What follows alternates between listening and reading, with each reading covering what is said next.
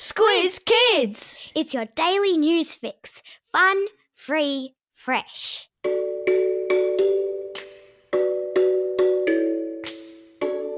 Good morning and welcome to Squiz Kids, your fresh take on what's happening in the world around you. I'm Bryce Corbett. It's Wednesday, June 24. In Squiz Kids today, Australia unveils its supercomputer. German stinky fruit chaos. New rules for netball. And Instagram's gangster grandma. That's what's making news, kids style. The Lowdown.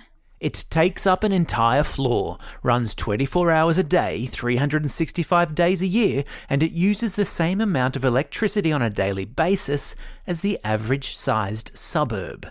But with the unveiling this week in Canberra of a massive computer, Australia now has the 25th most powerful supercomputer in the world.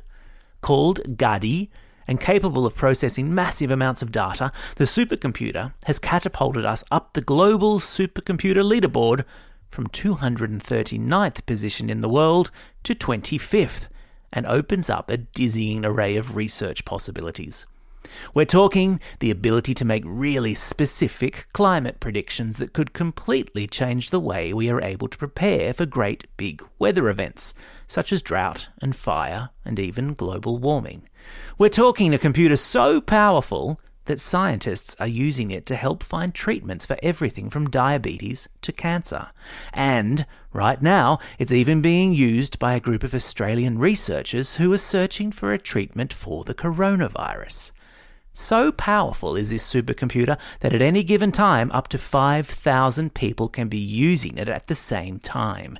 So, you know, just a bit more powerful than your iPad. Here's a sentence I bet you thought you'd never hear. The good people of Queensland are bracing themselves for snow. Yes, you heard right. Snowfall has been predicted for the granite belt of South Queensland, an area of high country near the New South Wales border. People in towns like Stanthorpe have their winter woolies at the ready, as temperatures across the southern part of the state, including Brisbane, are expected to drop into single digits.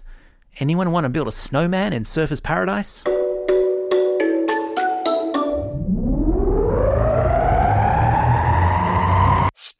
Globe. Each day we give the world globe a spin and find a new story wherever it stops.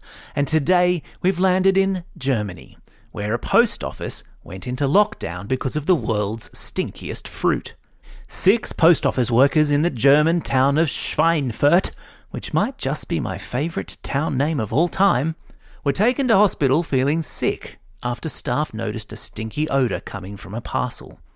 The post office was evacuated, the police and fire brigade was called in, and a special team was sent in to examine the parcel. It turned out to be full of durian fruit, a spiky fruit from Thailand which is renowned for smelling like rotten food and dirty socks all rolled into one. Durian has a well earned reputation for being the most vile smelling fruit in the world.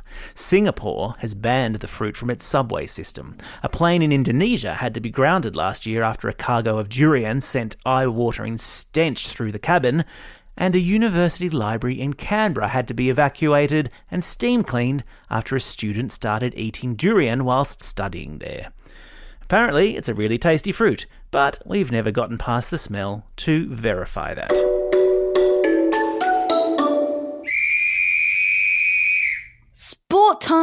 Australia's Super Netball is looking to shake things up from the first centre pass when the games begin again in August.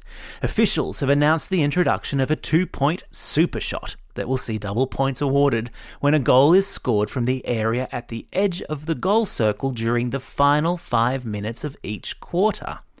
Organisers say it will make the game more dynamic and unpredictable, but some people aren't happy including the captain of our national team, Caitlin Bassett, who took to social media to suggest the game was already exciting enough as it was. So it's safe to say it's gone down about as well as an annoying wing attack with non regulation long nails.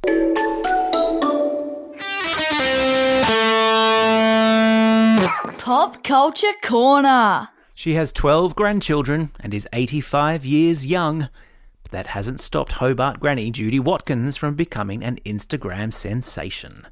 She's known as Gangster Grandma 35 on the popular social media platform, and in the few months she's been posting photos and videos, she's attracted almost 40,000 followers from all over the world.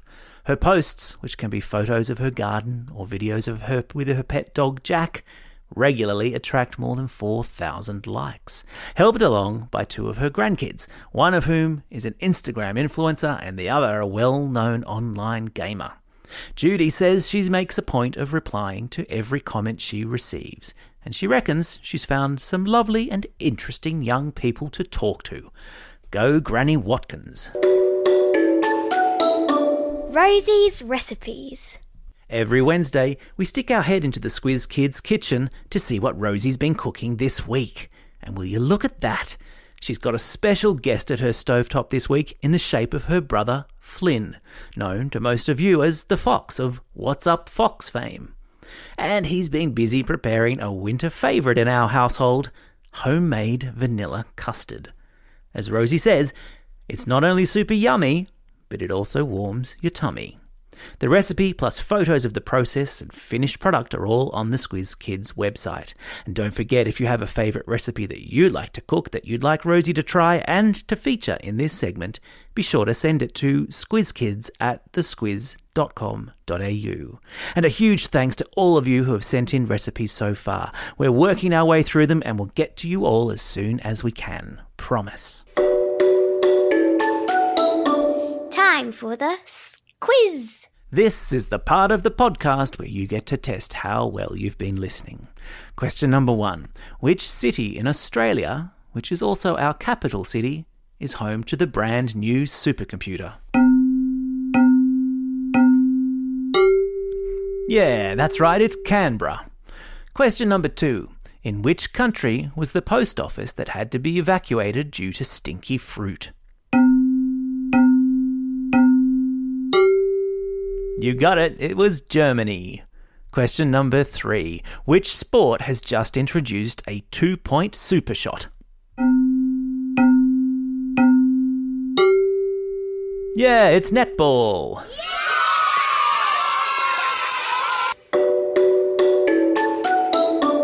Shout outs. It's June 24. On this day 10 years ago, Julia Gillard became Australia's first female Prime Minister.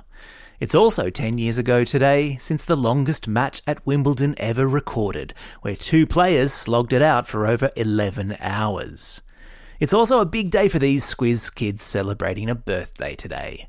Michaela from Dubbo, Tabitha from Palm Beach, Neil and Emily from Ballarat, Ned from Melbourne, Noah from Heidelberg, Jaden, Sebastian and Seb from Sydney, Alice from Port Kennedy, Thomas from Brisbane, Nathan from Viewbank, Aliyah from Hammond Park, Judah from Ringwood North, Zane from Birrong, Noah from Redlynch, Mac from Karalee, Nikita from Adelaide, Reese from Copacabana, Hugo from Waverley, Hunter from Valentine, Darren from Mora, and Cleo all the way from Vancouver in Canada.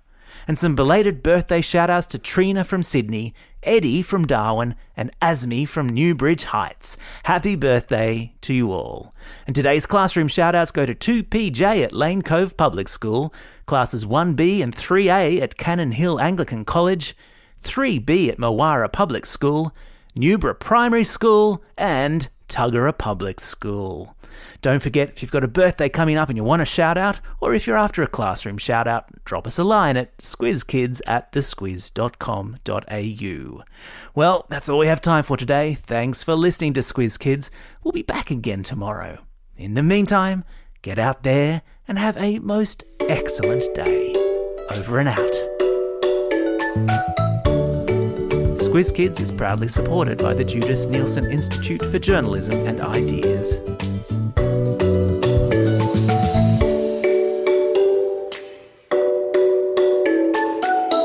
Squiz Kids. It's your daily news fix. Fun, free, fresh.